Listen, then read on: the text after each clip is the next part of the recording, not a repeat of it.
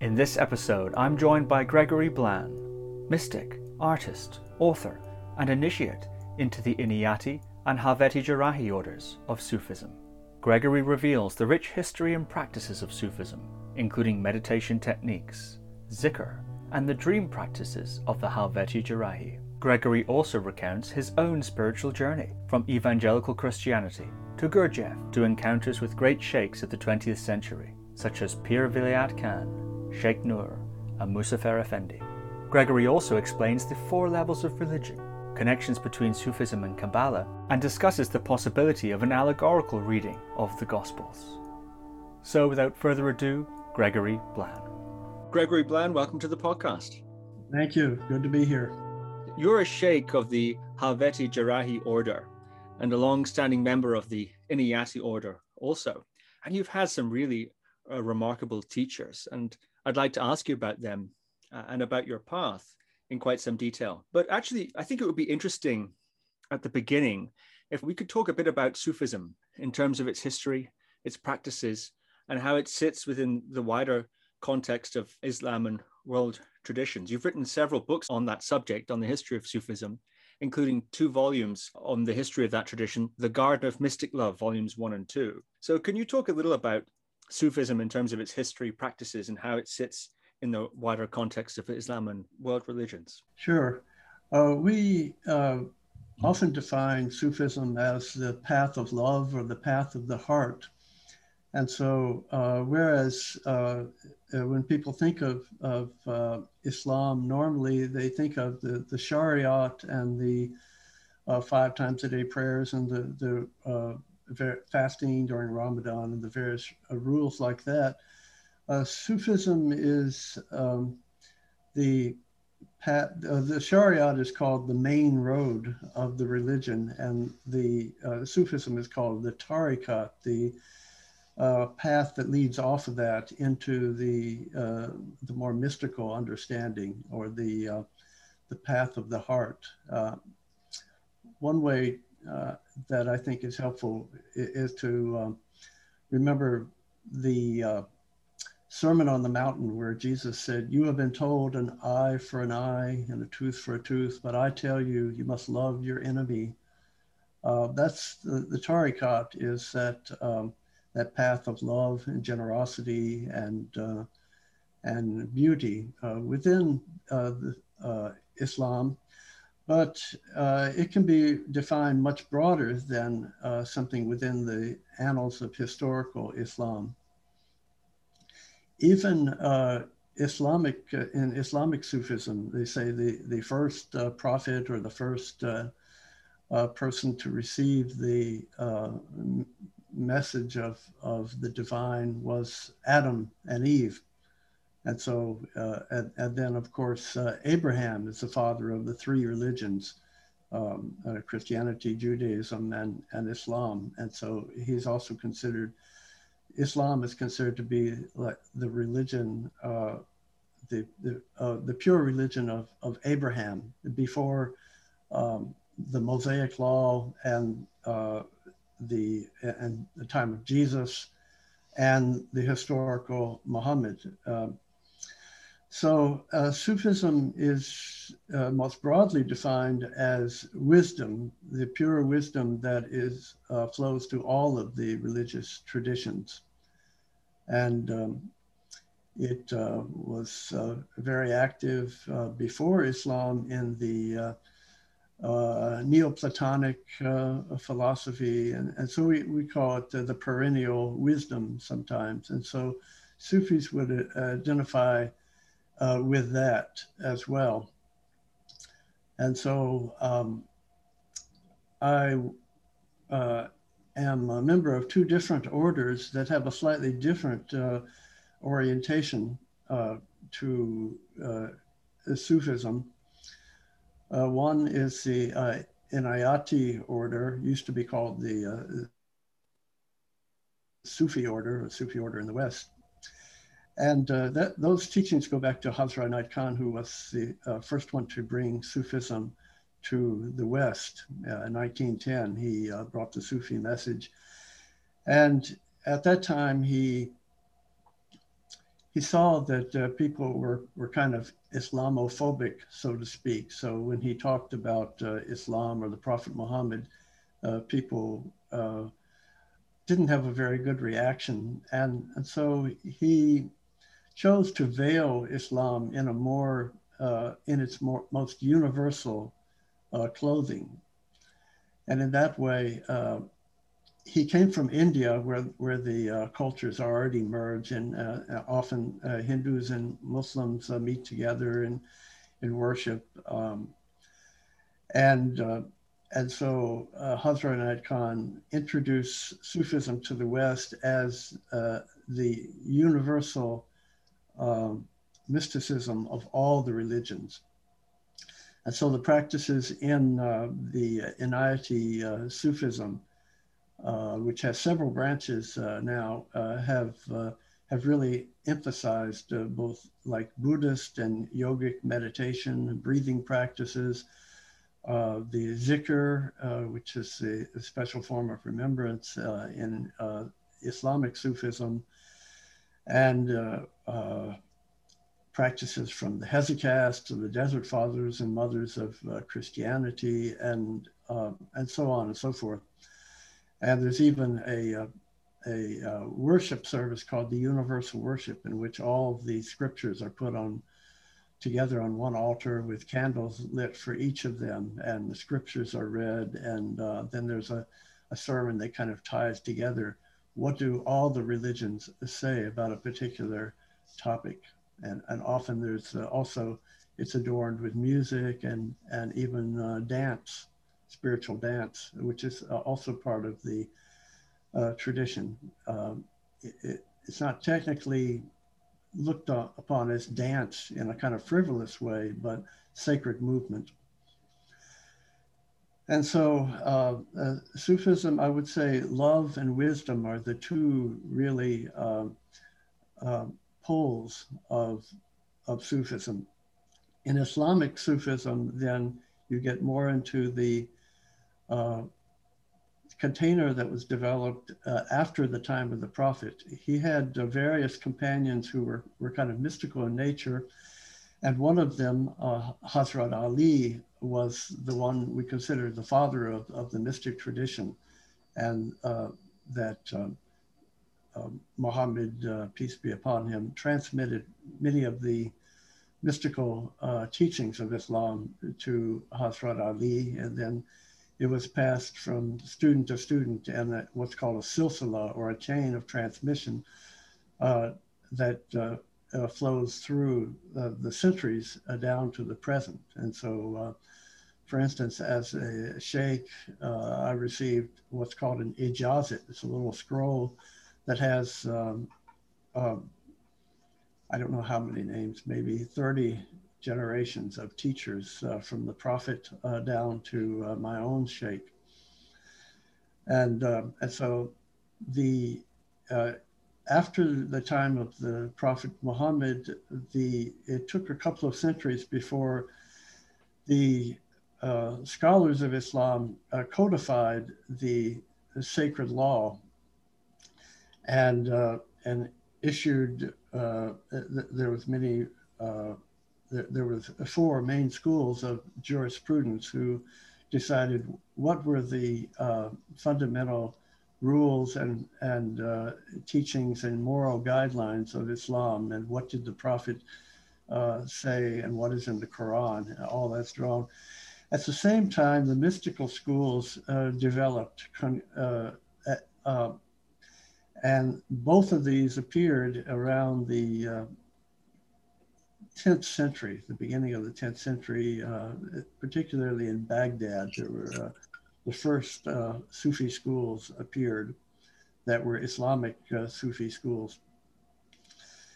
And, uh, and so um, one other thing I, I, would point out is in my book, uh, Garden of Mystic Love, I, I realized that there was a progression through time of the teachings and so the, the very earliest uh, Sufis, uh, Islamic Sufis, were kind of gruff ascetics who denied the body and, and were very much sort of, sort of like yogis, uh, fasting and, and, and doing uh, a, a, lot of things to become literally uh, the, the poor in spirit and, and, giving away everything they had and so forth. And with time, uh, uh, various Sufis appeared who really began to bring out the love element. Uh, and uh, there's a famous martyr named uh, Al Hallaj, who was actually martyr of love in, in 10th century Baghdad. And um, and then a, a, a very wonderful uh, woman saint, Rabia al Adawiyya, shortly after his time, who um, uh, was symbolically uh, uh depicted as carrying around a torch and a pail of water uh, through the uh, streets of Basra. And they said, Oh, Rabia, why are you carrying these? And she said, I would like to uh, light a fire to uh, uh, heaven and pour water on the fires of hell so that all the believers become lovers of the divine for the, the sake of the divine and not for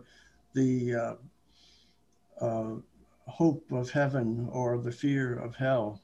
And so she said the divine love is, is so much greater than the, the kind of paltry uh, thing we make of it as, as sort of a, a, desire for paradise, uh, uh, some kind of personal escape from reality, something like that. And so there was this blossoming of mystic love. That's that's why I entitled the book "The Garden of Mystic Love," and that comes down to the modern times. And and uh, one of my sheikhs, uh, Muzaffar uh, Effendi, um, of the who is the 19th sheikh of the grand sheikh of the Helveti Jerrahi, was uh, a, uh, a, a, great lover, and uh, he, he was really known for the, the love that he inspired in, in, in people. And uh, when he came to this country, uh, sometimes he would go on the radio and people would call and, and want to argue about uh, some atrocities that had happened in the past uh, in Islam. And he would say, I'm not here to argue about blind men fighting blind men. I'm here to, to talk about love and the possibilities of, of of humanity uh, reaching its full potential.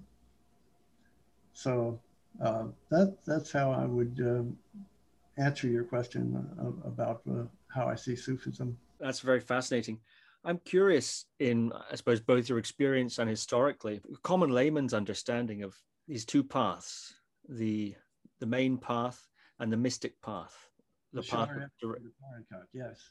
Yeah, that seems to be a dichotomy that's read into all kinds of religious contexts. It's read sometimes into Christianity. It seems to be present in Judaism, certainly in we can see it in the Old Testament, this sort of two strands. And sometimes they're working together, but more often than not, there's some conflict. It can also be seen perhaps in Indic Tantrism, that style. So I'm curious what you think about that, if that's a bit of a simplification or if that's a reading or if that's a view that you resonate with at all?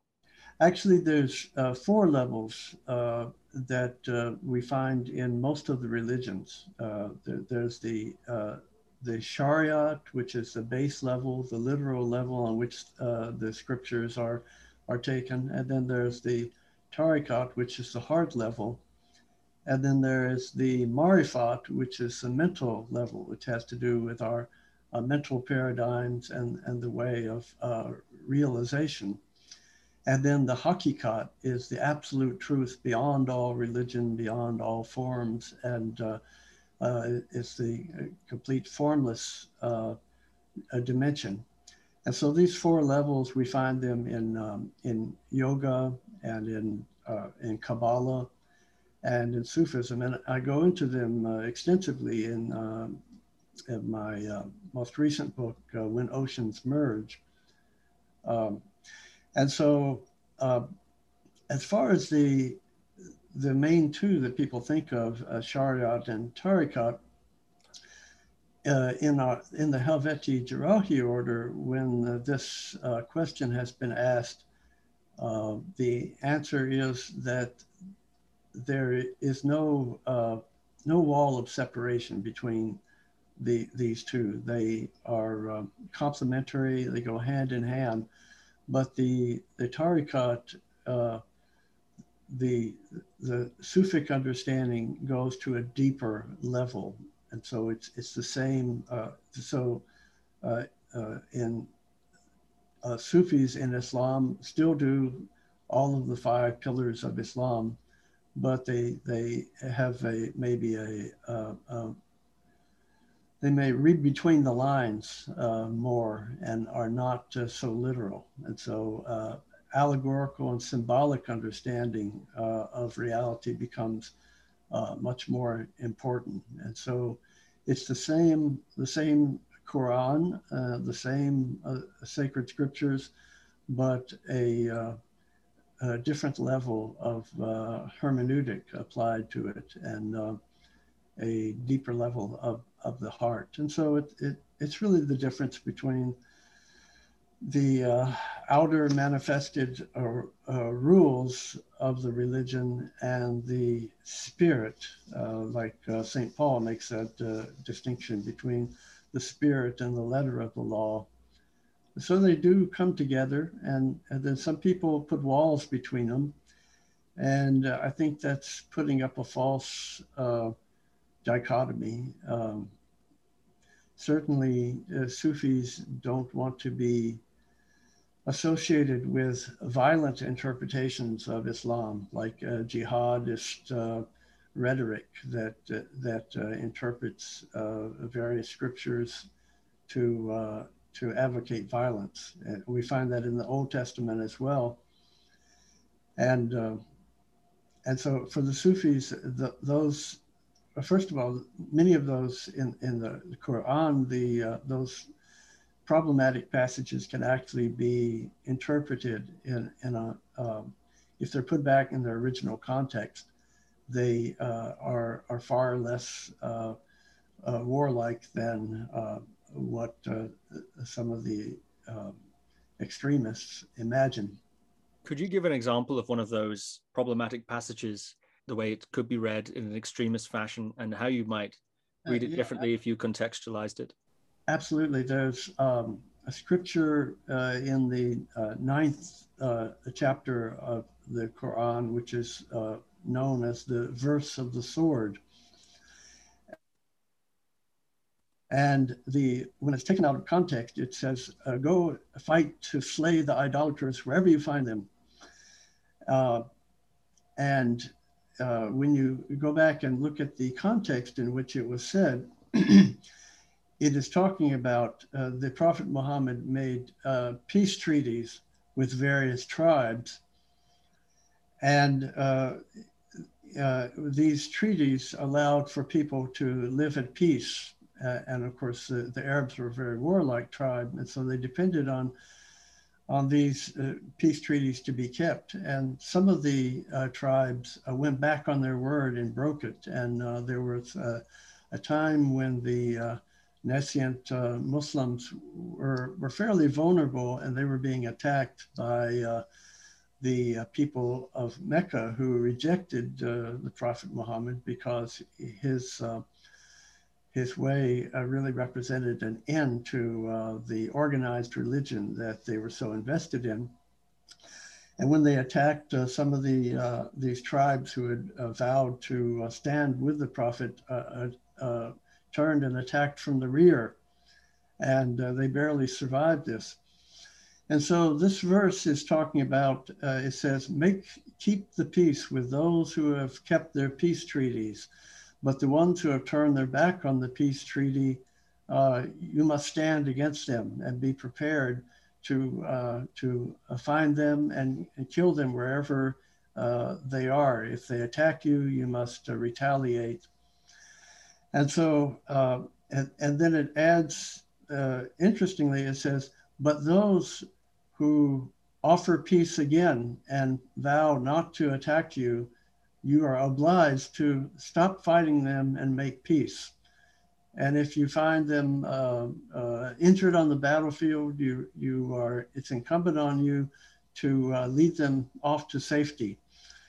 And so there's this kind of chivalry that is uh, really the, uh, the more accurate understanding as the Sufis understand, uh, the the inner jihad is also meaning that we are battling with our own um, selfish nature, what what the Sufis call the nafs al amara, the instinctual animal self, which uh, is uh, by nature uh, very selfish and, and puts self first, and and is the is, is problematic for our spiritual unfoldment.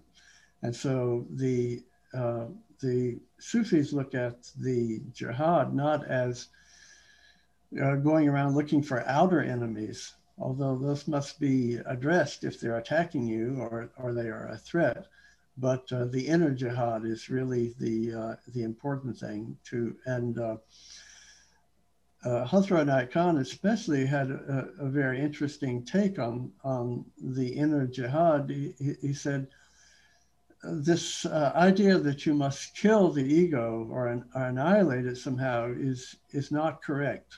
Uh, the, it is more like the relationship of a, uh, of a, a person to an unruly animal, like their horse. You must train it to serve a higher purpose and so that the lower self must become the servant of the higher self, uh, and so that you establish the uh, master within.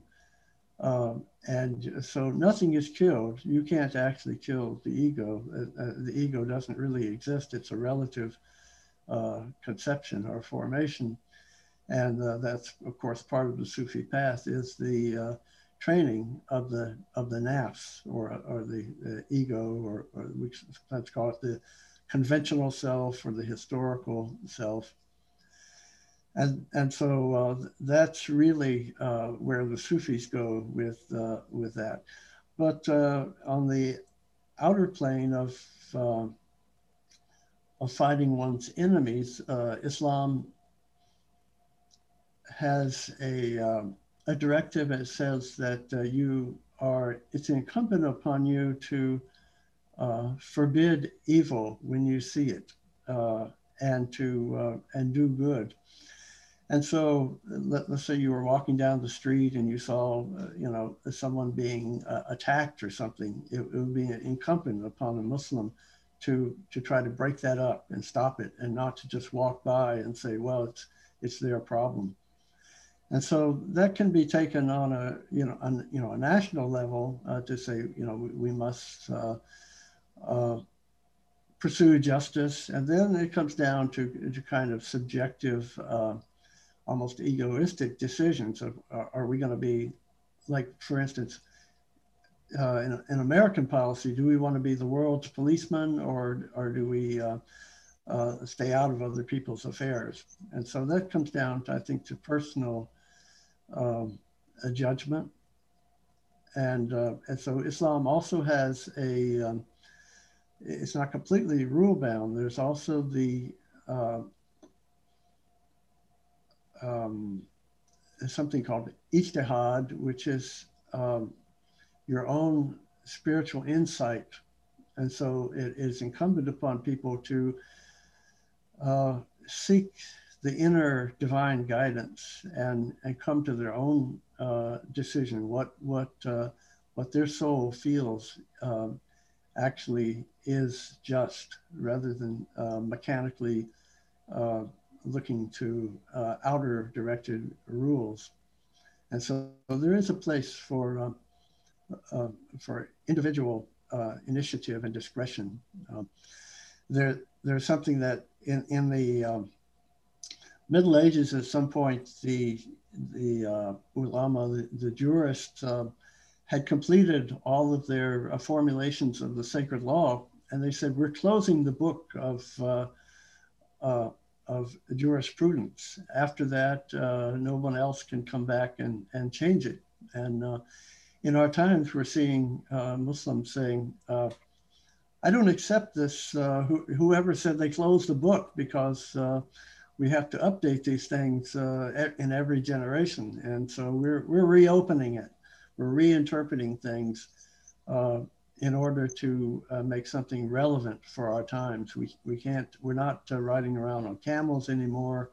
We have to uh, face that fact and, and see uh, what is the spirit of Islam and uh, how does that work. And so, uh, for instance, Muzaffar Effendi, when he came to this country, um, he came from Istanbul in Turkey, where Ataturk had closed down the Sufi orders uh, and really inhibited Islam back in 1924 25, about the same time that Stalin was cracking down uh, on uh, Orthodox Christians in, um, in Russia. And so Sufism has been actually uh, technically illegal uh, ever since then in Turkey. And so it kind of had to go underground. And Muzaffar Effendi uh, opened it up to a certain extent. And when he brought to America, he was he fell in love with uh, the American uh, ideals of spiritual liberty and uh, protections of of uh, th- that everyone had the right to worship in their own way. And he said, "This is exactly what Islam actually is teaching, because Islam has this." Um, doctrine of the people of the book that all of uh, Christians and Jews and um, actually all of the prophets. Um, the Quran says that uh, the, this message of unity and love has been brought to every nation on earth, and so there's there's no people that haven't had their own uh, uh, prophets or um, sages who have revealed the divine truth in their own time and culture.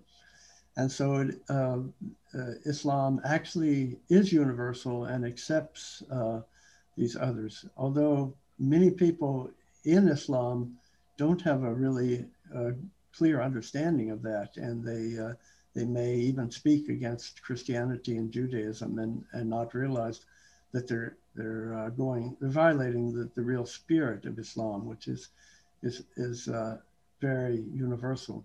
The problem is that people limited egos come in and narrow down religious teachings. We see that uh, across the board in all uh, religions. And so uh, the Sufis are always trying to uh, uh, dig down below the surface and, and get that water of life that is pure and, and renew religion to make it vital and get us back in touch with the, the real source of our being.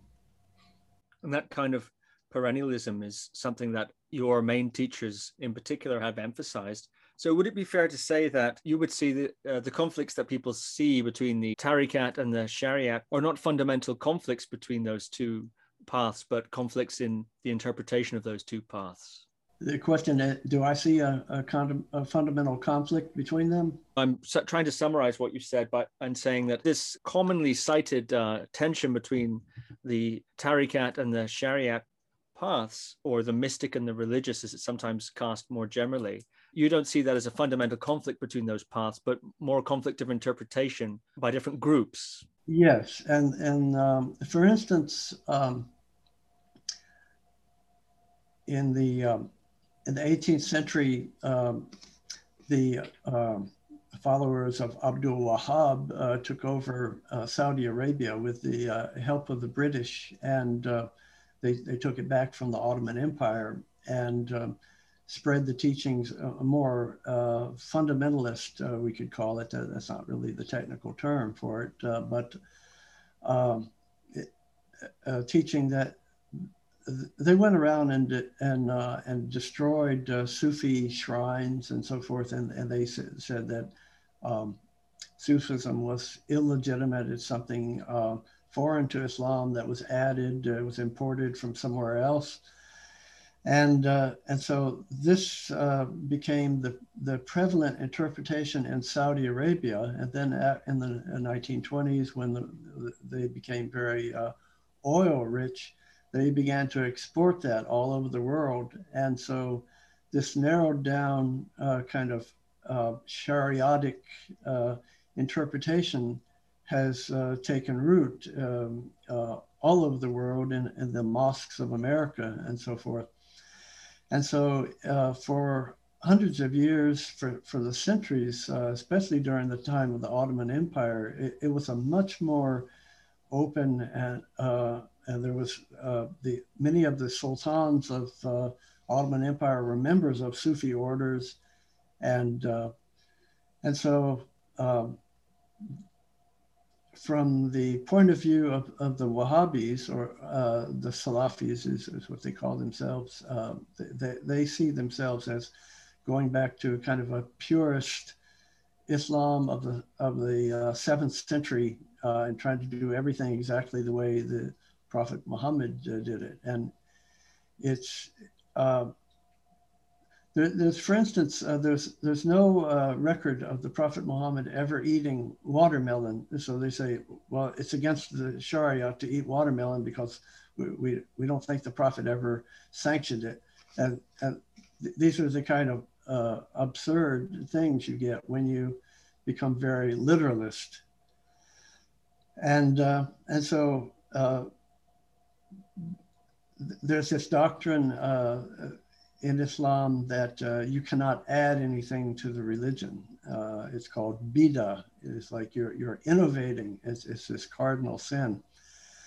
And so uh, the Sufis aren't so so worried about that. They, they don't. First of all, they're reinterpreting. They don't see it as uh, adding anything foreign. They're they're bringing out the the true spirit of love that is in Islam, and uh, and it's others who who may have a more uh, uh, narrow point of view from the Sufi perspective.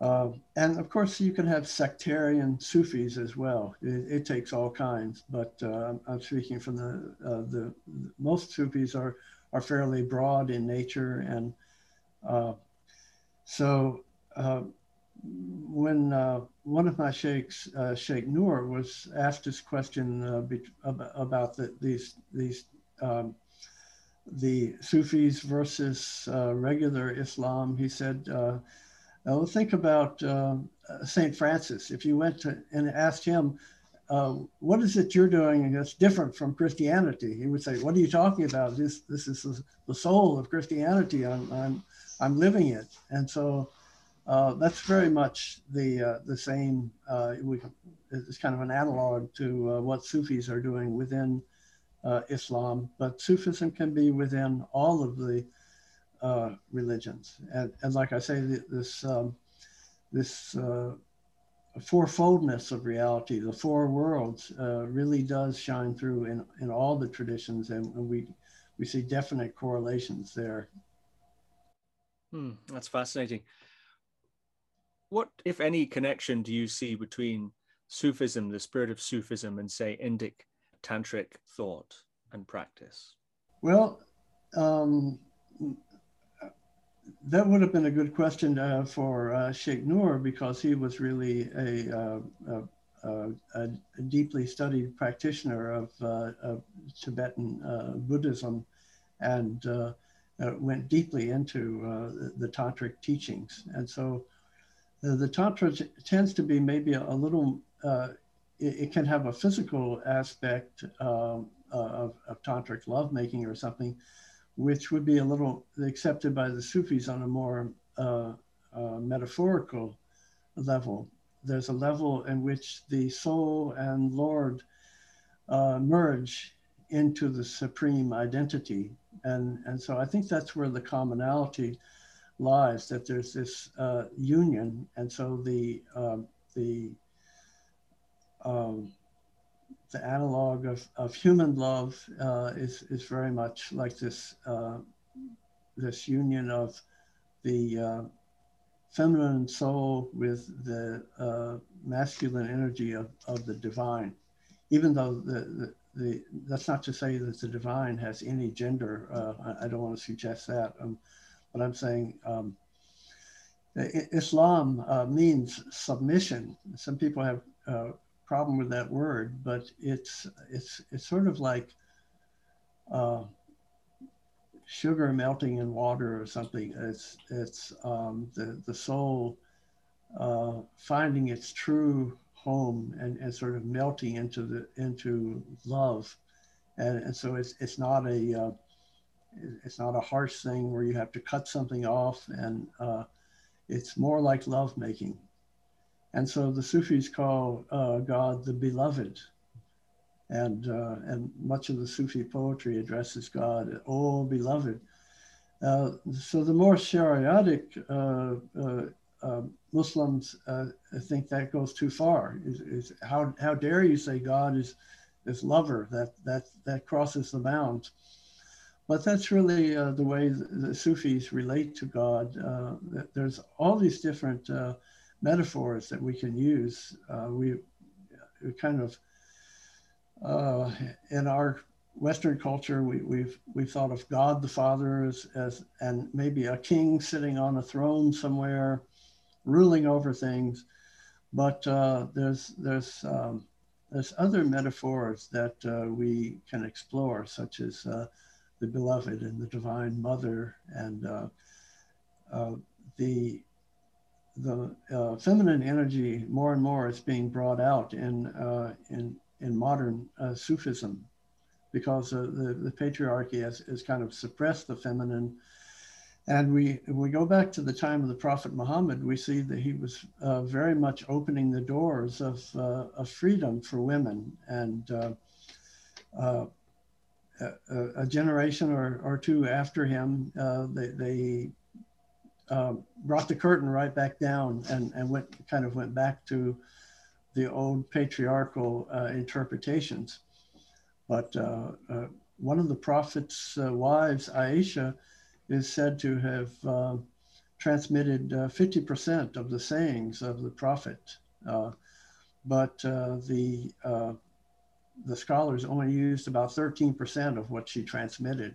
Um, so uh, this this um, God as um, as mother, as the uh, the one who nourishes us.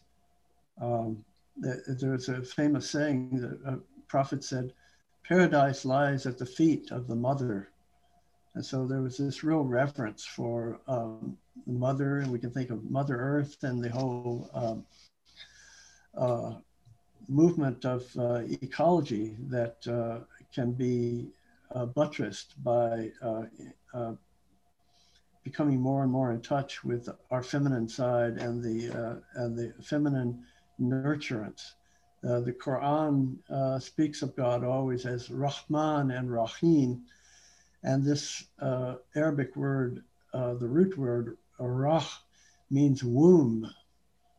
And so God is like the uh, mystic womb of creation, and uh, the, the uh, creation uh, emanates forth, just like a mother would give birth. And there's, uh, it's, um, there's, there's no separation. It's, it's not like uh, God is um, a carpenter that uh, hammers together creation out of wood or something, but it's emanated out of itself. And that's very much like uh, Brahman assuming the different forms of uh, created uh, beings, and and, uh, and and so we can see the whole world as a manifestation of divine grace and divine beauty, and that the the world itself is full of the divine signs, uh, sort of like uh, seeing the tracks of a bear in the snow. We we we realize that uh, the glory of a sunset and um, the vastness of space, all of these are signs uh, to uh, show us the uh, that we are living in divine reality. It's, it's like St. Paul says, "In God we live and move and have our being." That's that's the motto of the Sufis as well. Mm, that's fascinating. One of the ways in which I've heard Tantra, Indic Tantra, and Sufism compared is in terms of the different levels of meaning, the layers of meaning, the hidden and secret meanings. Also, the role of transmission and of the guru, of the merging of one with the guru. Its guru yoga practices seem to be at least, at least at first glance, some shared practice there or some shared um, method, I suppose. I'm wondering if you could give an example of a classic practice that people would associate with Islam that the Sufis also do, but see it, as you say, reading between the lines, or might see it more allegorically or metaphorically? Yeah, I, th- I think the um, what is called zikr or uh, remembrance, divine remembrance, uh, would be the uh, quintessential uh, practice and, and, a good example of that. Uh, so the Arabic words are La ilaha illallah, La ilaha illallah. And, um, and so literally uh, the first word La means no. And the, the next phrase, Ilahi, means no divinity or no gods exist.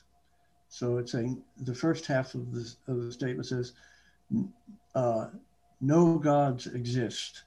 And then, and then it says, illallah, except the one being, Allah uh, in Arabic.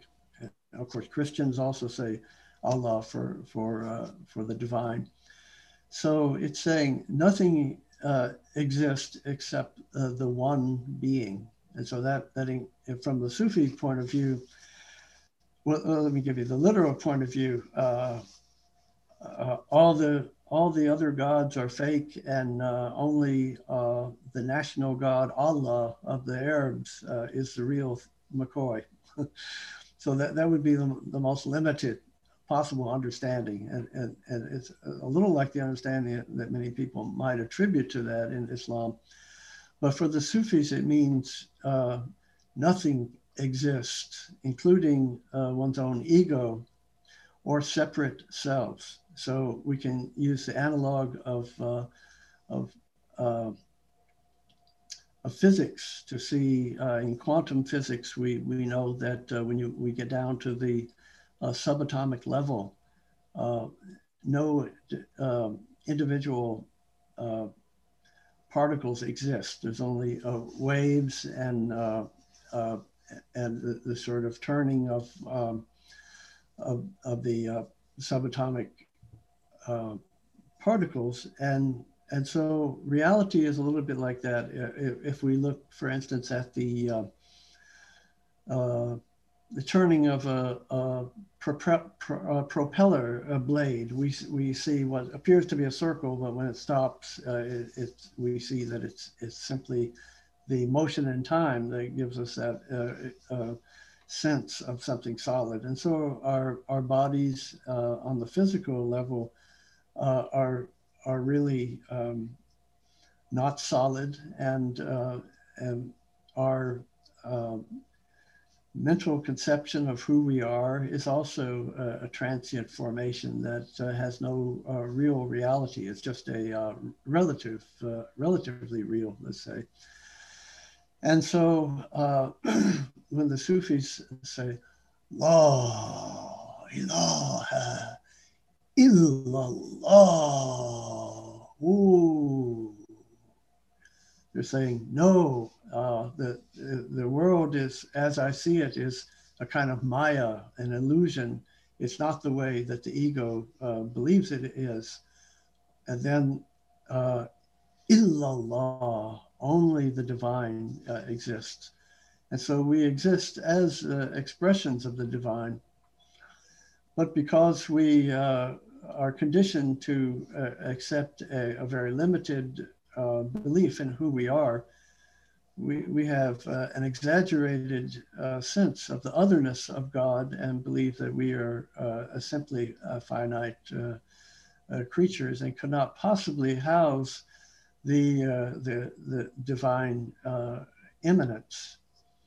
But for the Sufis, God is both transcendent and immanent. And, uh, and so Sufism is full of these paradoxes. And, and so uh, this, this statement, La ilaha illallah, is, is really a kind of no, yes dichotomy. And there, there's even um, in English a, a zikr of opposites where, where you, you can say uh, yes and no and dark and light and tall and short. You go on and on until, uh, and you start uh, if you start saying uh, and long and short and uh, so on, that and starts to become the conjunctive, uh, uh, integrating those two, and you see that they're not so separate. They're like uh, two poles of one reality or two sides of a coin. and, and so the, the world of opposites is actually uh, uh, a part of this greater unity. And so this practice of, of zikr, la ilaha illallah, is uh, bringing us back to, to unity, back to our uh, true uh, reality, and, and, kind of breaking through the veils that uh, that hide the divine light. And then we, as uh, on the, the, the path, we began to discover this divine light uh, within.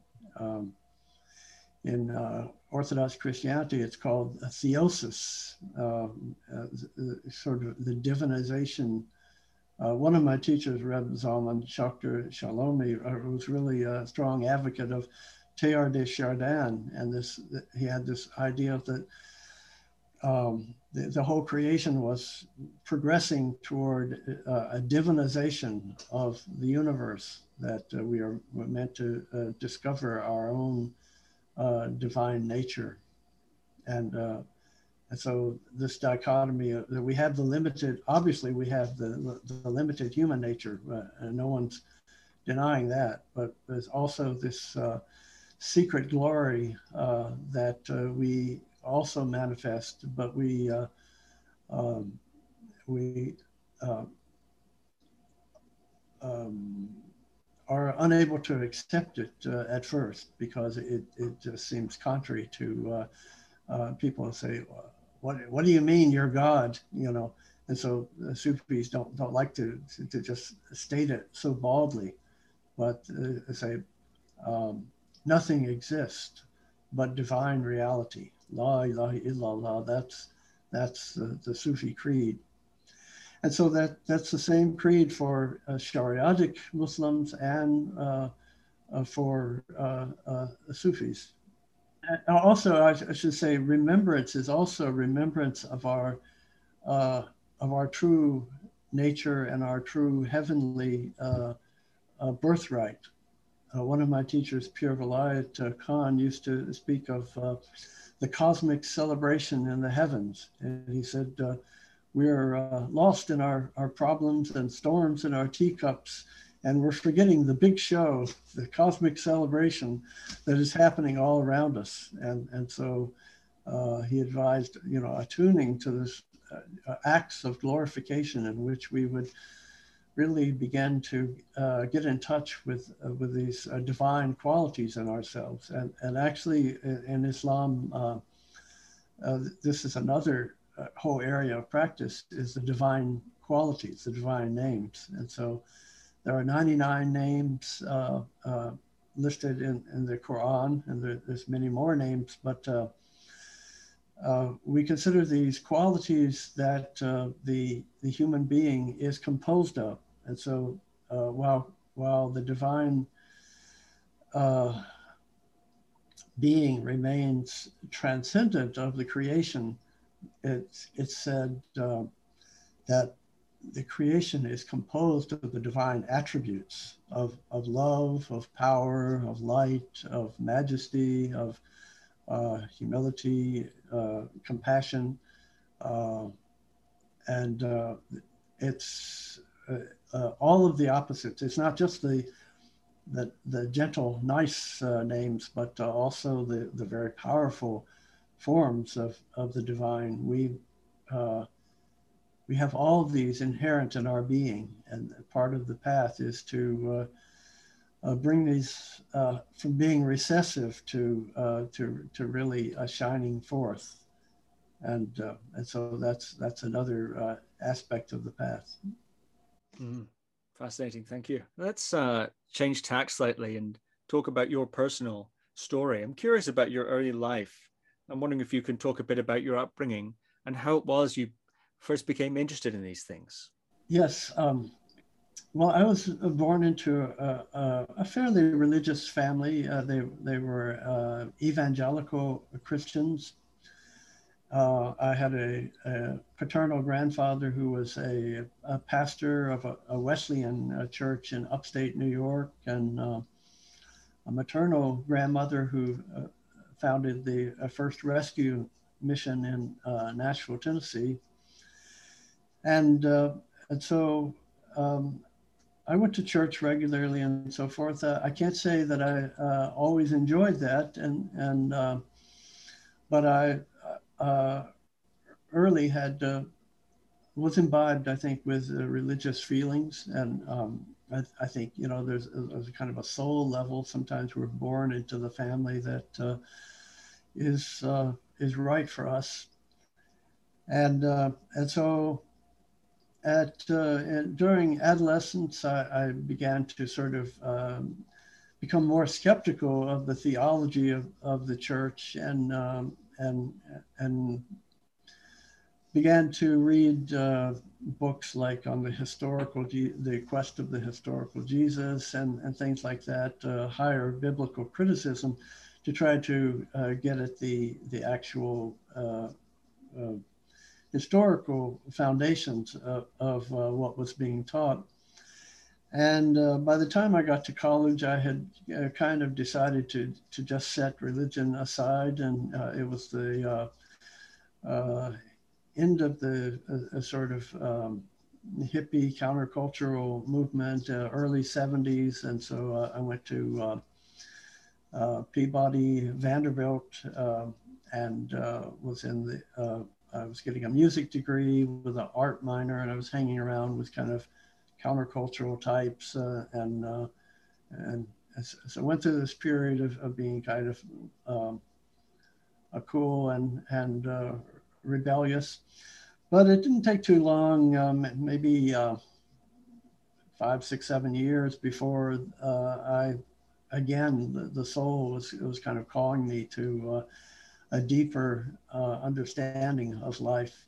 And uh, the, uh, the first uh, spiritual teachers that I uh, related to uh, back before the days of cable TV and internet, we only had three networks, ABC, NBC, and CBS. And one of them actually played a a film of Alan Watts uh, uh, giving, uh, it was one of his late lectures uh, in California. He was out uh, in the mountains behind his home in, in California. And uh, it really spoke to my wife and I. We, we, we, so I started reading Alan Watts books and at the same time got into teachings of Jiddu Krishnamurti. And, um, and so that really spoke to me. And, and of course, Krishnamurti really talked about going beyond uh, the traditions and also going beyond thought. And so that uh, uh one uh, really came to unity in this way by uh, uh, going beyond the, the, the limited thought forms of the, of the ego.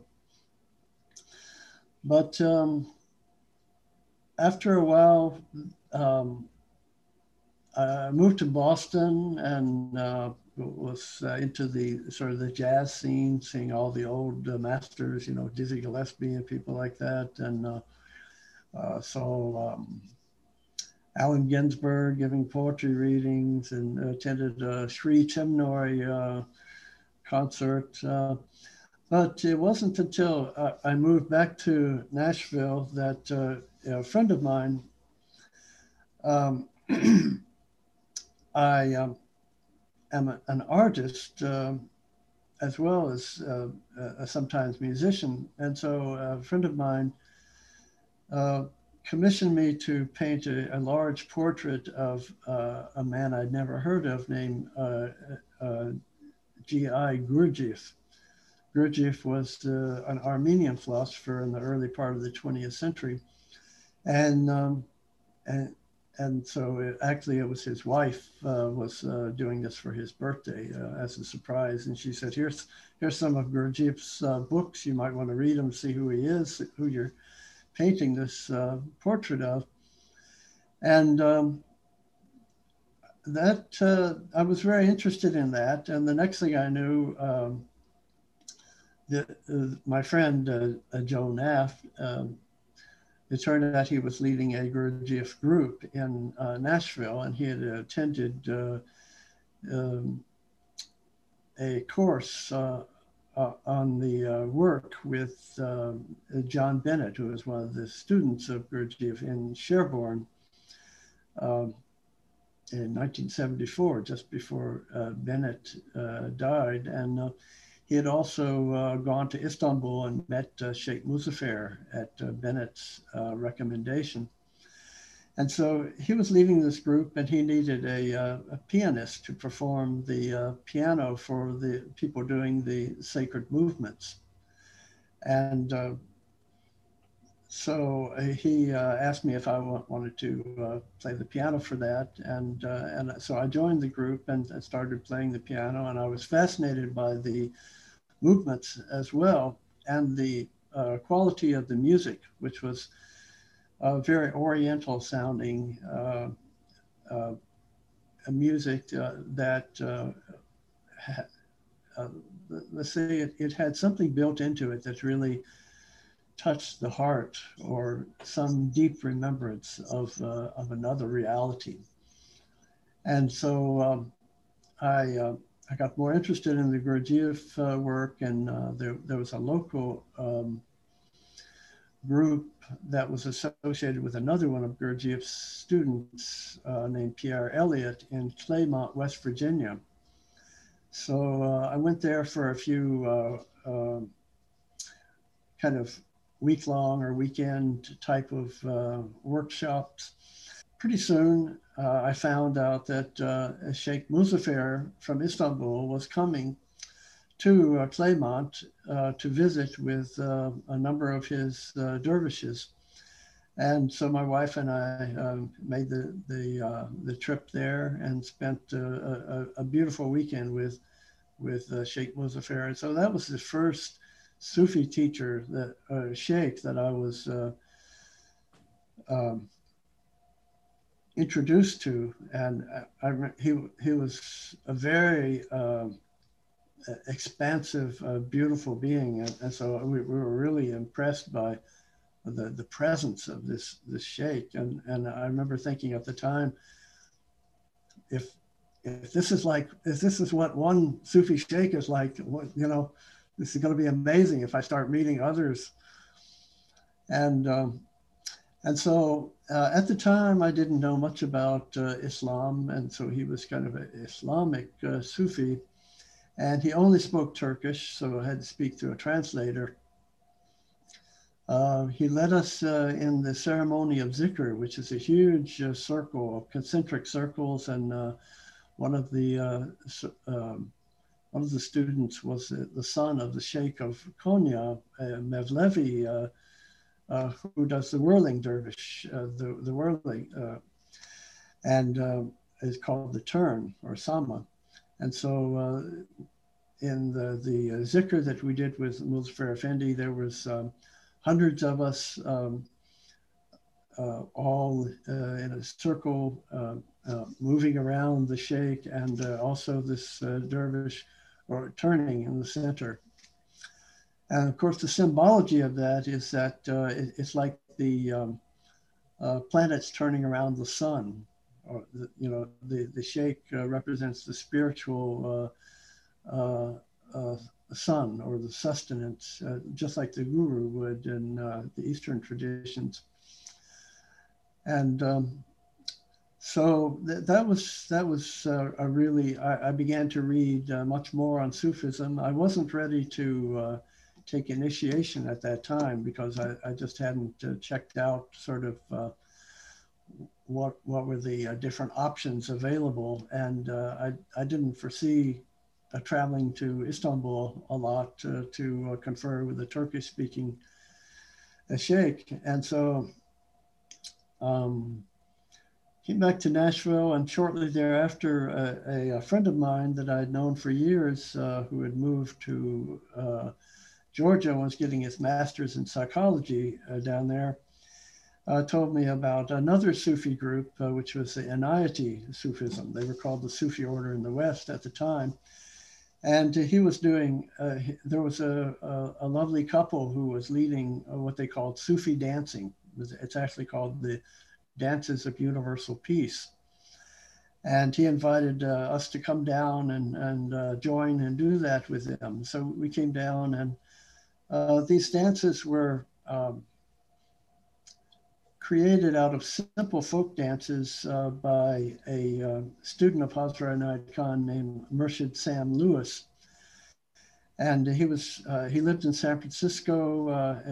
He, he, was actually an old man by the time that this came through him. He was in his 70s shortly before he passed away, but he had um, received divine guidance very strongly uh, that, that God spoke to him and said, I appoint you to be the spiritual leader of the hippies. And the idea was to uh, give them spiritual food uh, to help them uh, have something besides just drugs.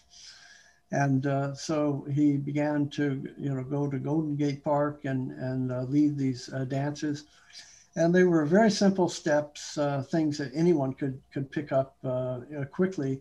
And the, a chance of um, Sri Ram, Jai Ram, Jai Jai Ram, or Allah, Allah, Er Rahman, Er Rahim, the merciful, the compassionate, Kyrie eleison, uh, Namo Amida Butsu. So, uh, so people got a, a, little little taste of, of all these different uh, traditions, even the Zoroastrian uh, tradition, um, and uh, the Taoists and uh, and the indigenous people. All of these eventually were, were brought into the dances of universal peace. And so when we went down and participated in these, it was such a loving community, and and I had uh, been uh, sort of closed off for for many years, and uh, kind of cool and aloof and, and sort of intellectual, and, uh, and this really represented the opening of the heart, and I immediately recognized that that uh, I had found a, kind of spiritual home with the Sufis uh, because of this opening of the heart really seemed uh, the, the path for me. And um,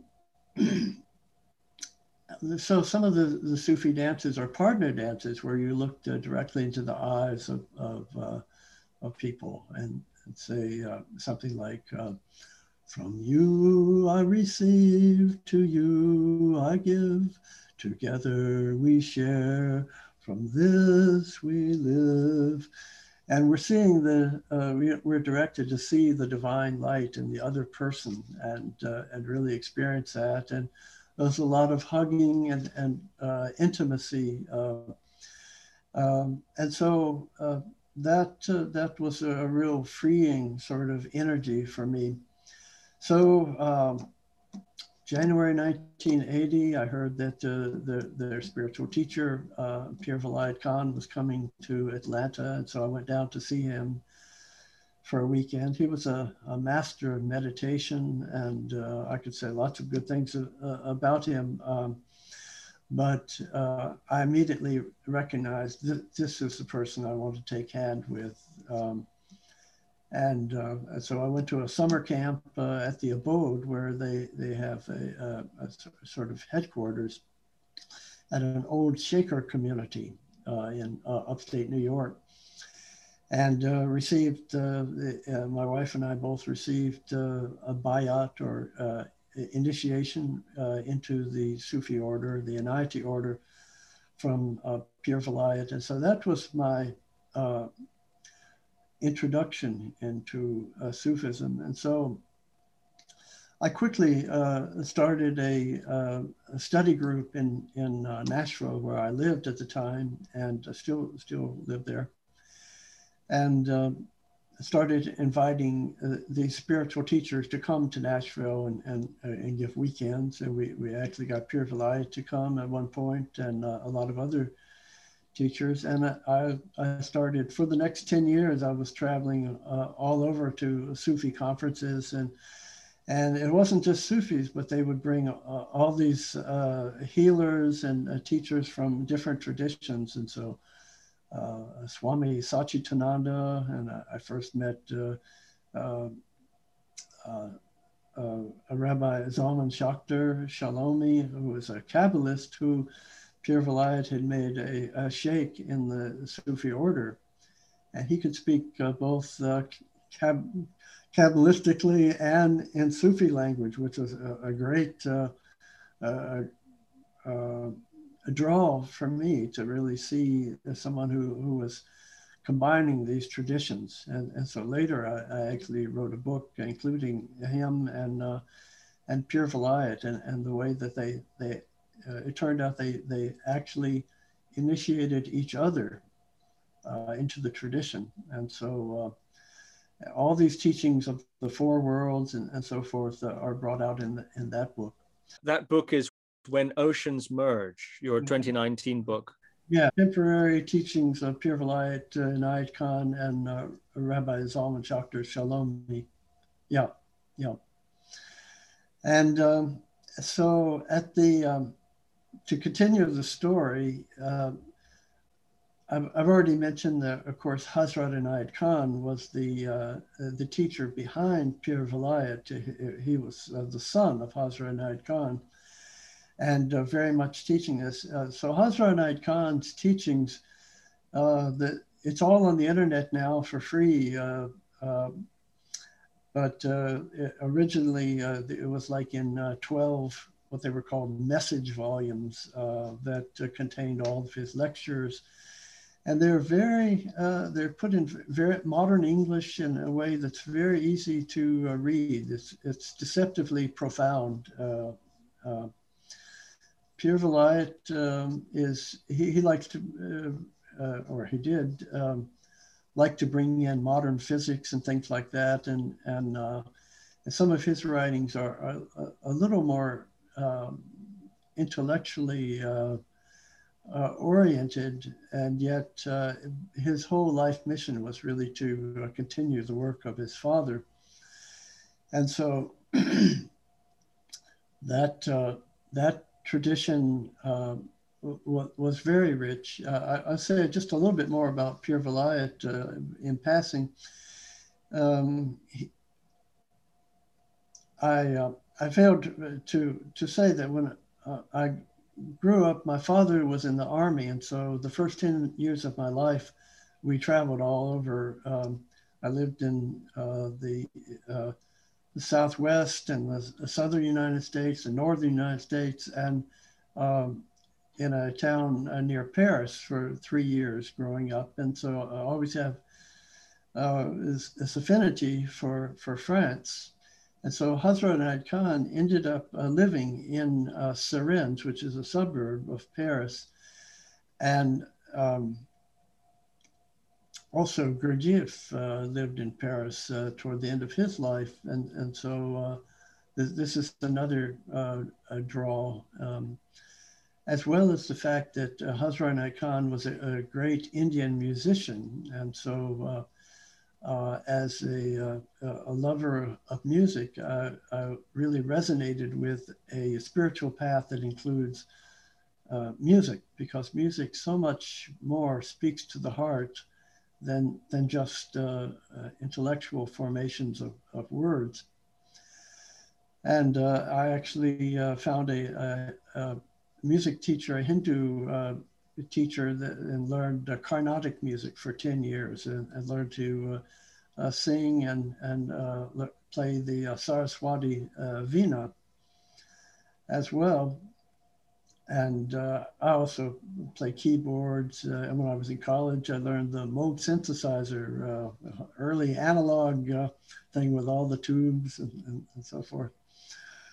Um, so Vilayat uh, was also very musically inclined. He studied uh, at the Sorbonne, and uh, he one of his he had uh, guest lectures with Stravinsky, and he took cello lessons from uh, Pablo Casals, and studied with another teacher named Nadia Boulanger, and. Um, and so he had this rich uh, background in music, and, and he considered uh, some of the great uh, classical composers, such as uh, Bach in particular, as uh, spiritual masters who were in touch with the, uh, the, the, cosmic celebration and were actually bringing this through in, in their masses. And, and so sometimes he would have us whirling to Bach.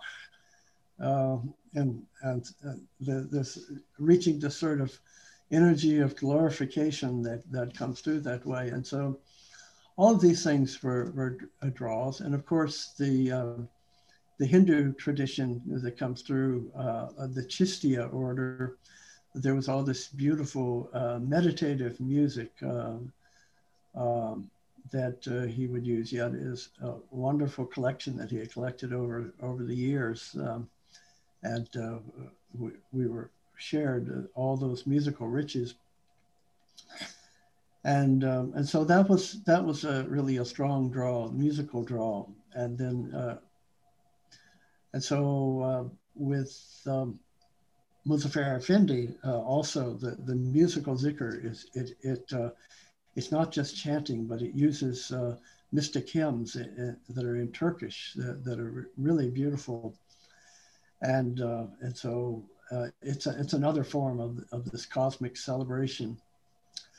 So when I met uh, Muzaffar Effendi in 1979, uh, I was told that um, there uh, that there was a, a, person named Lex Hixon who had interviewed him on the radio. Um, and uh, Lex Hixon, it turned out, had a uh, spot on WBAI in New York City, um, in which he, uh, it was called In the Spirit program. And for, uh, for uh, about 15 years, he interviewed all of the spiritual teachers and, and gurus. Um, um, people like uh, Swami Satchidananda and, and uh, uh, Kalu Rinpoche, and he even he was even initiated on the show. He had these live shows that were hours long, and uh, uh, he had Mother Teresa, Alan Watts, and uh, Krishnamurti, and um, a lot of different rabbis, like the singing rabbi, Rabbi Shlomo Carlebach, uh, Christian scientists, all, all the, the work. So he uh, he had Muzaffar Effendi on the show, and uh, did several shows. And so uh, at this, um, when I met Muzaffar Effendi, there was an announcement at one point. It said uh, you can get the, the, some of these tapes of interviews with Muzaffar Effendi, and it has the singing of the mystic hymns and stories from Quran and, and so forth. So I uh, ordered those. And also turned out that Lex Hixon had written uh, his first book uh, recently called Coming Home, in which he, uh, he had chapters from uh, many of the great uh, world's uh, mystic traditions, including some philosophers and the, Zen ox herding pieces, um, Plotinus, Kierkegaard, um, Krishnamurti, and Meister Eckhart and, and uh, Baba Muhaiyaddin, who was one of his first uh, spiritual uh, Sufi teacher. Um, and uh, so uh, Lex Hixon was, it, it, turned out he was, um, he was a universalist who was um, initiated in, in many different paths. And his, his passion in life was to delve deeply into each of these paths. And uh, uh, one of his, his Zen teacher, Bernie Glassman, uh, said, Lex Hixon was an interfaith world all to himself. So, so he, uh, um, he first uh, discovered Ramakrishna and, uh, and studied with Swami Nikhilananda, who was the, the, the one who had originally translated the Gospel of Ramakrishna. And he really got into the, uh, the that, that path of Ramakrishna and Sri Sarada Devi and uh, Mother Kali, and and so he really got in, into the, the, the the form of you know God as Mother, Goddess, and uh, and then he he went into Tibetan Buddhism and Zen Buddhism, the um, um, uh, Soto Rinzai uh, fusion form of Zen and the the uh, Gelugpa um, uh, actually, he, he, he, joined several Tibetan orders and was, was friends with the Dalai Lama. And, uh, interviewed him on the show as well. So, uh, fast forward uh, after I've been in the Sufi order, the Inayati order, for about uh, eight years, um, Lex uh, published a book called Heart of Quran. And this is a book in which he uh, paraphrased the Quran in very loving uh, modern English. And he refers to Allah in, as uh, uh, ways like uh, the source of being or the, the supreme reality or the, the source of love. Um, and the, the, idea of this book was to really um, allow Western readers to, to get past the sort of literal translations of Quran to uh, feel the love that a, a, uh, a, a, uh, a, deeply spiritual Muslim would, would uh, feel when they uh, read the Quran in Arabic. And, um, and he had an introduction, uh, quite a lengthy introduction, which he spoke about his initiation with Muzaffar Effendi, and it, it, turned out he had become a Khalifa, a Sheikh uh, himself, and was leading um, uh, a uh, Sufi order, the Halveti Jerrahi order, in uh, Manhattan, in the Soho, Soho uh, region. And uh, he was translating the Turkish Ilahis, the mystic hymns, into English. And so all of this, I immediately my ears perked up when I when I heard that. It's like I've been I, I love Pir Vilayat and the uh, order, but I, this this idea of really delving into the mysteries of uh, of authentic uh, the dervish way appealed to me, and so I um, checked around. This is all pre-internet, of course, but somehow I found uh, the phone number of uh, of the uh, uh, the Sufi lodge in, in New York and called it, and they, they said call back on Thursday night, and and uh, Lex Hixon, who we call Sheikh Noor, will uh, will speak with you then. And so when I, I called, he came to the phone, and first thing he did was offered me a, a different spiritual name. Uh, over the phone. And uh, I told him I had been having uh, spiritual dreams of Muzaffar Effendi calling to me. And he said, Well, you then you've received the call, and it's no accident that you uh, read the book and, and heard the tape and uh, had those dreams. And so, next time you come through New York, stop by my house and and uh, you can take initiation. So I I cleared that with Pir Vilayat and my spiritual guide in, in the Inayati order. Um, got, got that permission to take hand with in the uh, Jerrahi uh, order, and um, and so uh, Lex Hixon, uh, where Pir Vilayat had thousands uh, of uh, murids of of uh, um, students, and it was hard to get an interview with him, and so it was rare, you know, like the, when he came and stayed with us, it, that was a really rare opportunity to have one-on-one intimate time with the teacher uh, and sometimes you, you would get an interview of 15 minutes or something in some city. But uh, Sheikh Noor was, it turned out he was much more accessible and he would, uh, he would actually, he said, I'm going to start coming down to Nashville. I'll, I'll uh, do a little weekend workshops and, and stay with you and, uh, and uh, just call me anytime. We'll, we'll, discuss your spiritual training. And, um, and so there was a, a, new level of spiritual intimacy, like a spiritual older brother, uh, so to speak, uh, with, with Sheikh Noor. And uh, he had only translated uh, about 20 of the mystic hymns at, at that time. And I had listened to those tapes over the years and, and really loved all those mystic hymns I had heard. And, and so I, I decided to uh, dabble at it myself and, uh, and sent him a few uh, translations to see what he thought. And uh, he, he, said, This is great. Uh, he said, If you don't mind, I, I, may tweak them a little bit. And pretty soon we were collaborating on, uh, on doing uh, these um, uh, translations. They're, they're not um, so much translations, but reworking of the mystic hymns and also the new insights of modern dervishes come through in these.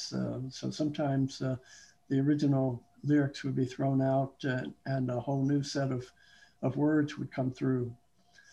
So uh, that, uh, that lasted for um, four years, five years being with with Sheikh Noor, and then uh, he uh, developed uh, colon cancer and passed away. And so that was um, about a year before he passed. I, had started going to Istanbul and was connecting with the Grand Sheikh, who was the successor of Muzaffar Effendi, who died in 1985 uh, Sefer Effendi was uh, the name of the, the teacher that uh, took over as a Grand Sheikh after that. And so by 1994, uh, you know, I'd been in Sufism for uh, 14 years at that time. And um, I, uh, when I went to Istanbul to visit the Grand Sheikh, he um, gave me the permissions of a sheikh and asked uh, me to take the uh, turban of the uh, order back to America and the, the, the ijazat, the, the certification, uh, and have Sheikh Noor do the investment ceremony. And so that, that I would say actually the first uh, Sheikh that uh, was ordained by Sheikh Noor. And then after Sheikh Noor passed, I went back to Istanbul and, and made the Hajj with uh, Sefer Effendi and a, a, group of about 100 dervishes went to the pilgrimage. Mecca and Medina. And uh, he uh, reinstated, he, he uh, put the turban on and did the ceremony again with, with further permissions like uh, dream interpretations and, and, uh, and uh, the permissions to lead the zikr ceremony and to give guidance to students and, and things like that. So after Sheikh Noor passed, um, there was a, a, little bit of a crisis. I was okay. Um, I um, have uh, no longer really um, connected with Pir Vilayat except on the inner plane, and uh, uh, my uh, Sheikh Noor has passed away, and and so I had to decide if I was going to become a spiritual independent or um, seek guidance elsewhere. And, uh, and so I, I, I did a, a, deep meditation and, and just asked, uh, went within and asked, what is the next step? What should I be doing? And, uh, and so uh, the, the method I used for that was to, to just um, ask the question and then become totally silent and blank uh, as much as possible uh, for about a half an hour at the end of that time, I got a very clear answer. It said, uh, "You should uh, you should write a book." And I thought, well, that's perfect because I had been given uh, uh boxes and boxes of audio tapes of uh, Muzaffar Effendi's teachings and the music of the Jerrahis. I had I had so so many uh, recordings, and, and that, again, this was still before the uh, uh, prevalence of, of YouTube, where you can download almost any uh, thing you want to. And um, I was traveling to um, to Istanbul, and and I was learning, hearing all these uh, great stories uh, about the Sufis from my sheikh there. and I knew these were stories that had never really been published uh, in uh, English. They were only in Turkish. So I had a, a whole network of uh, friends who uh, spoke Turkish and could help translate uh, uh, these texts. And, um, and so they were very gracious in, in helping me out with that. And so also the Grand Sheikh was, was very um, he he supported this uh, this idea, and uh, and so what I came up with was the, the idea to write a book in which I followed the uh, growth of Sufism from the time of the Prophet and his first uh, uh, mystical heir, Hazrat Ali, all the way down to modern times through the Helveti Jerrahi order, and uh, covering the uh, the great early Sufis and and uh, show all of the different ideas uh, that uh, each one contributed and how the path grew. And then somewhere in the Middle Ages, uh, start narrowing it down to the Turkish tradition. And so the uh, tradition actually, uh, it started in, with the Prophet in Arabia, and then it went to Central Asia during the Middle Ages. And uh, there, the uh, Helveti, or they, they called it the Khalwati order, formed in Central Asia and Egypt. And this was a, a Middle Ages uh, tariqat or Sufi order that specialized in uh, meditative retreats. So the, a, a or, or, or helvet is a uh, spiritual retreat. And so the Sufis uh, uh, were very much into long retreats, uh, 40 days, sometimes the Mevlevis, the whirling doors, would do a 101 day retreat, uh, 1,001 days. So over uh, more than a year. Uh, and when they would come out, just transformed human beings. Uh, in more modern times, uh, it's with the, sort of um, speed up of, of time that uh, we see in, in, uh, in the 20th and 21st century. the the thing has become much more streamlined, and so people nowadays do much shorter retreats, um, uh, three days or, or possibly a week. Uh, people can do uh, longer retreats if they like, but uh, it's thought that a kind of a series of, of shorter retreats uh, uh, works for people. And, um, and so this Helveti or Khalwati order in the Middle Ages um, moved eventually to Anatolia um, in the time of Jalaluddin Rumi, the famous Sufi uh, poet and, uh, and murshid. Um, and um, it finally came to Istanbul with the uh, founding of the Ottoman Empire.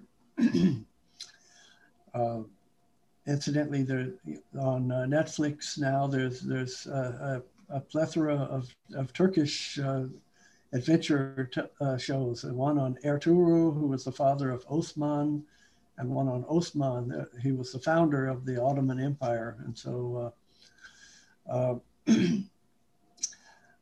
this uh, order came to Istanbul, and in the um, around the turn of the 18th century. a another Sufi arose named Pir Nuruddin Jerrahi, who uh, was considered the last of the great uh, Sufi uh. Pir is a founding uh, uh, teacher of an order who starts their own order. And um, it was a kind of a synthetic uh, order in, in that teachers from all the different orders, like the uh, Qadri order and the uh, Mevlevi order uh, and the Rafai order, all these different orders, uh, the Naqshbandi order, uh, they all um, received dreams uh, from their uh, sort of founding peers, uh, telling them to give spiritual gifts to Pir Nuruddin Jerrahi. and, and so they, they came, and some of them brought symbolic staff of the order and things like that. And some of them gave um, things like the Mevlevis gave the whirling, uh, and uh, some gave the circling uh, zikr and uh, the standing zikr. And, and so the Helveti Jerrahis uh, uh, became a, a new order, yeah, and um, that the uh, Pir Nuruddin Jerrahi died in 1720. And the uh, the zikr that is uh, the ceremony that's done is, is one of the richest in, in all of uh, Sufism. It, uh, uh, it, and so this this is something that is is really um, a, a, real draw. Let's say for me personally, uh, to I, I, love to lead the zikr and to participate in it because there's a real um, it, it really is a transformative practice that uh, embodies uh, uh, the, the divine energies and also the uh, this union with the people in the circle. So there, there's this sense of uh, a sort of confraternity of, of, of brothers and sisters uh, be, becoming uh, lost in collective consciousness, uh, uh, so to speak, a, a, kind of unity that ecstasy that comes through in, in the zikr. So that uh, that that is uh, what the, the book uh, brings that that order, the Helveti Jerrahi order, through the silsila. Each of those uh, uh, sheikhs is is sort of given a little bit of their story and and their specific contributions, right down to um, the time of the closing of the tekkas. And I, I decided to in the book at that point uh, because it seemed like a good point uh, to start uh, the sequel, which was a biography of Muzaffar Effendi and how he brought it to America. Uh, and, and, also, he, he traveled in, in Europe, in Germany, and uh, other, um, other countries. But it took on a new flavor, and, and there was actually a a hadith, a saying of the Prophet Muhammad that he said, at, at, there will come a time in which the sun of Islam that is shining in the east will shine in the west. And so Muzaffar Effendi uh, uh, really uh, felt that this was talking about uh, our times and that uh, he was uh, the one who had the wherewithal to, to bring that to America. So in Turkey, where the uh, the, the uh, Sufi orders had been shut down for many years, uh, Muzaffar Effendi had, sort of opened them up. And the uh, government gradually in the 50s, 60s started loosening up a little bit on this. And by the late 70s, they decided that it would be good for tourism to export the Mevlevi dervishes and have them come do the uh, the turning ceremony uh, in Europe and the United States. And so those were the first Sufi, uh, Islamic Sufis that uh, came to the United States. So before that, uh, the Hazrat Inayat Khan uh, Sufism was, was kind of the main um, uh, form of Sufism that existed in the United States. And so after the Mevlevis came and they performed in, in all the major cities and uh, and really drew big crowds and enthusiasm. People started. This was kind of the genesis of people reading uh, Jalaluddin Rumi's poetry. I think Coleman Barks uh, popularized it and, and, put it into very um, easy to uh, embrace um, English uh, for people. It's not always, you know, perfect translation, but uh, it's something that people can really uh, relate to and quote. And so uh, it was shortly after that that uh, Muzaffar Effendi uh, was also had the opportunity to bring the Helveti Jerrahi dervishes and, and their uh, zikr ceremony to the United States. And so they uh, uh, did that. And th- that's when Sheikh Noor first interviewed him. And, and they um, went around to the churches and uh, and various places uh, demonstrating this and inviting uh, people of all faiths to join the outer circle and and make this huge circle of of uh, of, of, men and women of, of every uh, persuasion and uh, Muzaffar Effendi would, would stand in the middle and start waving his arms, like, come, come, everyone. and, um, you know, he, he said it, he said, I'm not looking to go around to the mosque and, and get uh, uh, fundamentalist Muslims. I'm looking for the people who are open hearted, uh, that are spiritually seeking from whatever religion. We want to open the doors of, of uh, union to, uh, to them and get them chanting the divine names. And that's, that's what I'm here to do. And so uh, to open the, the, the, hearts of people and and so that was that was really the spirit in which uh, he brought Sufism to the West, and he he was very uh, uh, he didn't want to export uh, Ottoman Sufism like with old forms, like you have to speak Turkish or something like that to to get this, and so that's what one of the reasons he really loved and appreciated uh, Sheikh Nur was because he was um, such a universalist and really understood divine unity from so many points of view and immediately recognized that Islam was also bringing the same unity uh, that is uh, uh, brought through the ages and uh, was very clear on that and was able to bring that into the American culture and bring it into the uh, English language. Um, and so that uh, that was the way in which uh, the, the, more Islamic uh, version of uh, Sufism came into this country. And so that's that's how these first books came into being. So and that book, uh, your the last book you're mentioning there is lifting the boundaries. Lifting the boundaries, yeah. Um, so that's the, the, the, life of uh, Muzaffar Effendi and, and the transmission of of uh, Sufism, uh, Turkish Sufism, mm. to uh, to the West. So he wasn't the first person to bring Sufism to the West, uh, that, that, and so I don't mean that by the title, but uh, he uh, he was uh,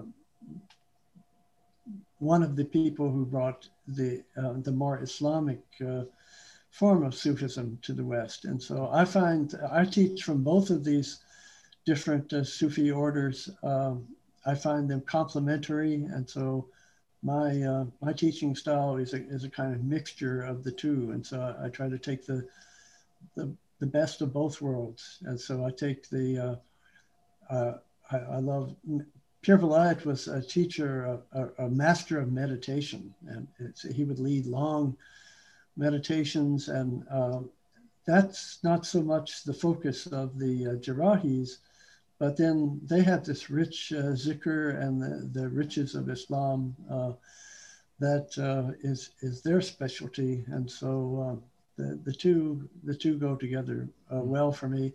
And Sheikh Nur actually uh, was had joined both orders, so uh, he, he, he joined many things, and so uh, he was a person after my own heart. Fascinating. So I'm curious about your being um, initiated as a sheikh. Would that be the right word? Initiated? invested? Yeah, uh-huh. we use the, the term bayat, um, meaning initiation, but yeah, it's or taking hand uh, with lots of ways of of, uh, but it, it's actually a ceremony in in which uh, the uh, you you take the the right hand of the sheikh, and there's a sort of a transmission of energy, and so that that it, it's thought that the, the, the light of uh, that has come down through all of these uh, the, of, prophecy and through the Prophet Muhammad and through all of these uh, sheikhs uh, is uh, comes through um, to a greater or lesser degree through the teacher into the student, and and so that there's that that uh, it's a spiritual transmission. And that's at the point where one joins the order, or the point where one becomes a sheikh. Um, well, both. There's uh, you can be a, friend of the order and just uh, you, can, you can be a, a Buddhist or a, a, Jew or Christian and and like to come and, and, and join the, the zikr and uh, uh, listen to the teachings and, and that's that's it. Or um, uh, like uh, Rabbi Zalman Schachter used to come come up to New York from Philadelphia and, and join this big zikr circle with Muzaffar Effendi, and, and they became great friends as well. And uh, so that's that's the level of it's called a muhib, a friend of the order. And then there's the uh, if if one uh, gets initiated as a, a, dervish in the order, or a murid in the Inayati order, that's a I think a Persian word for it. Um, then one is embarking on the path and the training and uh, the the uh, personal relationship with the sheikh, and one is given practices at that time. And um, and then becoming a sheikh is not necessarily uh, what happens to everyone. And that's uh, uh, just uh, in the uh, Jerrahi order, there's an emphasis on dreams and dream interpretation uh, that is not in all the other orders. And so there are um, sometimes mystic dreams that come through that are um, recognizable in, in, being far beyond the um, the level of, of, of, usual dreams that, that one might have. And, and sometimes these uh, contain profound teachings and symbols. And one is in the uh, Jerrahi order, one uh, tells these uh, first to one's uh, sheikh or sheikha, if, uh, if your teacher is uh, a, a, woman. Um, and they're interpreted, and, and some of the, these help the teacher see the spiritual state of the uh, student through the dreams and of course other indications but it's it's usually more of an inner sense rather than from externals. And it's it's definitely not how intellectual or how much one knows or something like that uh, but uh, it's it's an attunement uh, that uh, the sheikh senses with the eye of the heart so to speak. And um, and so um, I, I, was surprised when I was uh, made a sheikh uh, because I wasn't really looking for that. And it's usually not a good sign if a person is is striving to become uh, a spiritual leader, but uh, it's something that is is more given to one, and then it, it becomes one's one's karma, one's duty to to make use of that and to pass on uh, what one can. And so I found that uh, that uh, writing books and sharing uh, with people that way was one of the uh, one of the best ways I had of uh, of sharing this. And I felt it was a, a, kind of obligation to some of these teachers that I knew personally and and had had all these intimate conversations with to to pass that the the those on to other people. And so um, maybe in a few generations, when, when none of us are around, people will be looking back to those books as source material. And uh, so it's, it's a, a, privilege to have been given access to all that, uh, those riches. I actually had a dream uh, just about the time I joined the Halveti Jerrahi order that uh, I was um, in a, uh, a hallway uh, outside of a door where, uh, that, uh, where Muzaffar Effendi was. And uh, there was a stand with a uh, great bejeweled book sitting on it. And I was handed this book and told to open it. And it said, you will be given these, the, the inner secrets of this book.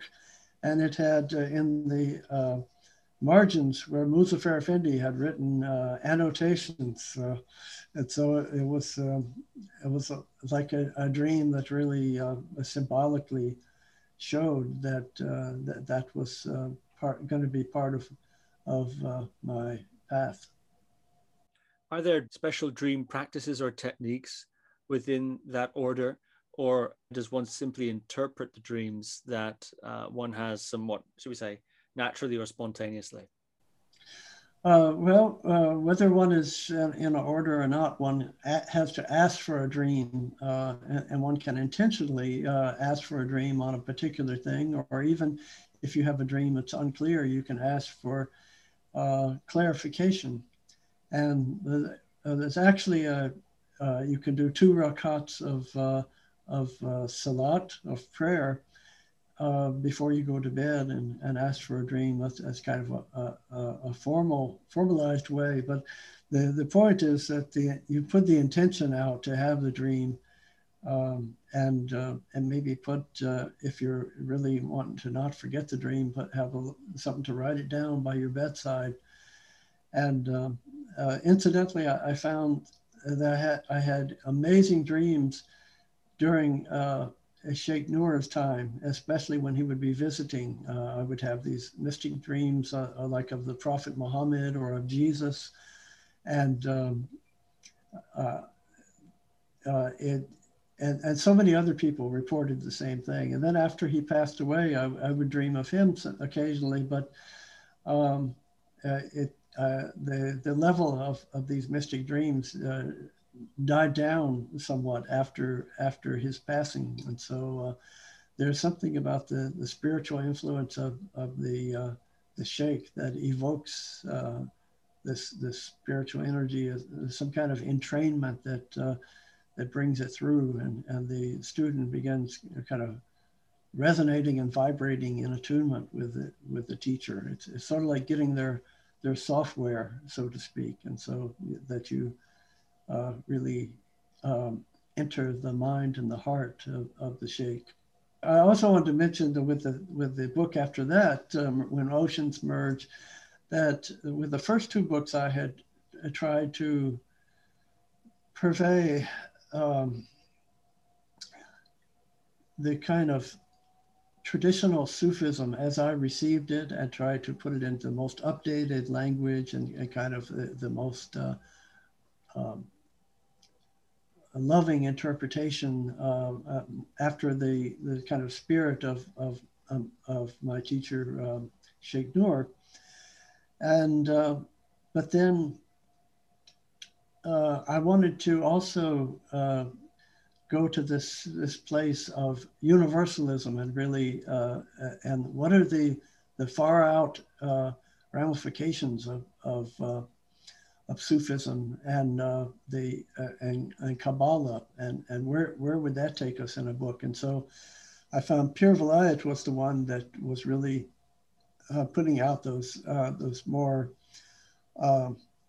modern interpretations and and and, and kind of uh, trailblazing uh, the Sufi universal path. And, uh, so I, I, decided that uh, rather than writing about my, my own uh, spiritual journey or something, that, that I would uh, incorporate it uh, by talking about the, the, transmitting what my teachers taught and, and, and kind of do it that way. And, and in that way, I was able to really uh, go into this whole uh, business uh, of, uh, of Kabbalistic teaching. Of course, the tree of life, there's the uh, 10 Sephirot, which uh, correlate very closely with the divine attributes in Sufism, and then the, showing how these four worlds operate in, in Kabbalah and in Sufism, and then how scripture can be read on a literal level, and then a, a, an allegorical level, and then a mystical level, and then a level uh, that that transcends words altogether, such as a saying like uh, the Tao that can be spoken of is not the true Tao. You know, uh, so there's there's some that actually point beyond the, the text itself, and uh, and so uh, and also the, Reb Zalman had this whole teaching that that fascinated me about paradigm shifts in religion, how religion had gone through various ages, and he this was talked to him uh, in uh, Lubavitcher uh. Uh, he was actually born in um, uh, in, um, in Europe before World War II and had to he and his family had to escape the Nazis. But uh, he he be, became an Orthodox uh, rabbi. But then he started hanging around with Tim Leary and doing acid and Alan Watts and uh, uh, Gerald Heard and um, many uh, more people that, that don't come to mind. Uh, Heschel was one of his teachers, and uh, and so he he really expanded and um, and and was interested in Jewish renewal, and so he he showed how. for instance, just to take Judaism as an example, you, you first had the the primitive um, uh, god of the desert and the uh, portable sanctuary and the temple and uh, the Ark of the Covenant. And, and then uh, in the time of Solomon, you had it was more solidified into uh, a temple. And then the animal sacrifices came, and that was for, for hundreds of years. And then there was the uh, second temple was destroyed and the animal sacrifices with it. Then you had rabbinic Judaism, and then you had um, the holy days became the, uh, the temple in time, and uh, God was seen more as the anima mundi, the uh, soul of the universe. And uh, so uh, God uh, traveled through these stages of being very anthropomorphic and out there, and then uh, becoming more like the soul of the universe. And then, and so it goes from uh, the, the different astrological ages. You can see uh, Taurus to Aries, uh, the ram with the shofar, and then the, uh, um, the Pisces, and you have the two fishes uh, swimming around, and you still have people in dichotomies, black and white, and the opposites, but they don't realize they're they're unified, they're still swimming in the same sea, and there's a secret unity there. And then the age of Aquarius, the water bearer, is bringing us the uh, feminine values and uh, what Reb Zalman called eco kosher. Uh, instead of deciding if, you know, certain, you know, gefilte fish or something is, is emblematic of Judaism, how about checking if nuclear power is kosher and these sorts of issues and so there's a, a new, and, and of course I mentioned that uh, he, he very much uh, liked the model of Teilhard de Chardin, um, that uh, the universe was, was gradually uh, uh, going from the biosphere, the physical level, to the noosphere, the mental started to accumulate, and then eventually we, the, the divine level begins to manifest through us. And so um, uh, like Khazra Khan would say, make God a reality and God will make you the truth. So we're, we're uh, becoming uh, uh and the embodiment of, uh, of the divine uh, through the limited human form. And, and so that, that whole idea that religion has to be renewed in every age and reinterpreted and modern hum, uh, hermeneutics applied uh, is, is really a, an area that fascinated me. And so uh, I wanted to uh, really um, put that material into that book, When Oceans Merge. And so, um, uh, and also I, I, put an appendix, I, I wanted to, to really go into what would it look like for the Gospels of Christianity to be read on an allegorical level and go beyond the literal meaning. And it, it really opens up uh, some, some beautiful things. So I was able to put that as an appendix in the book and bring in uh, not only Sufism and, and Kabbalah, but uh, the, the Christian mystic uh, perspective. Um, and so uh, that, that was that book. And so the, the next one that's just about to come out is on Lex Hixon, and uh, it uh, it's called uh, Living Open Space: The Spirit Inner Spiritual Journey of uh, Lex and it covers all of his spiritual paths and his ideas of how he he didn't want to merge them together, but to really keep the uh, beauty of each each mystical tradition alive, and and felt that if people dive to the mystical roots of their own tradition, that would be the, uh, the saving grace. And so in these days when we see so much the, the, the rise of nationalism and fundamentalism, which is, is a, a kind of a, a fear response uh, of, uh, of the esoteric religion, of the exoteric.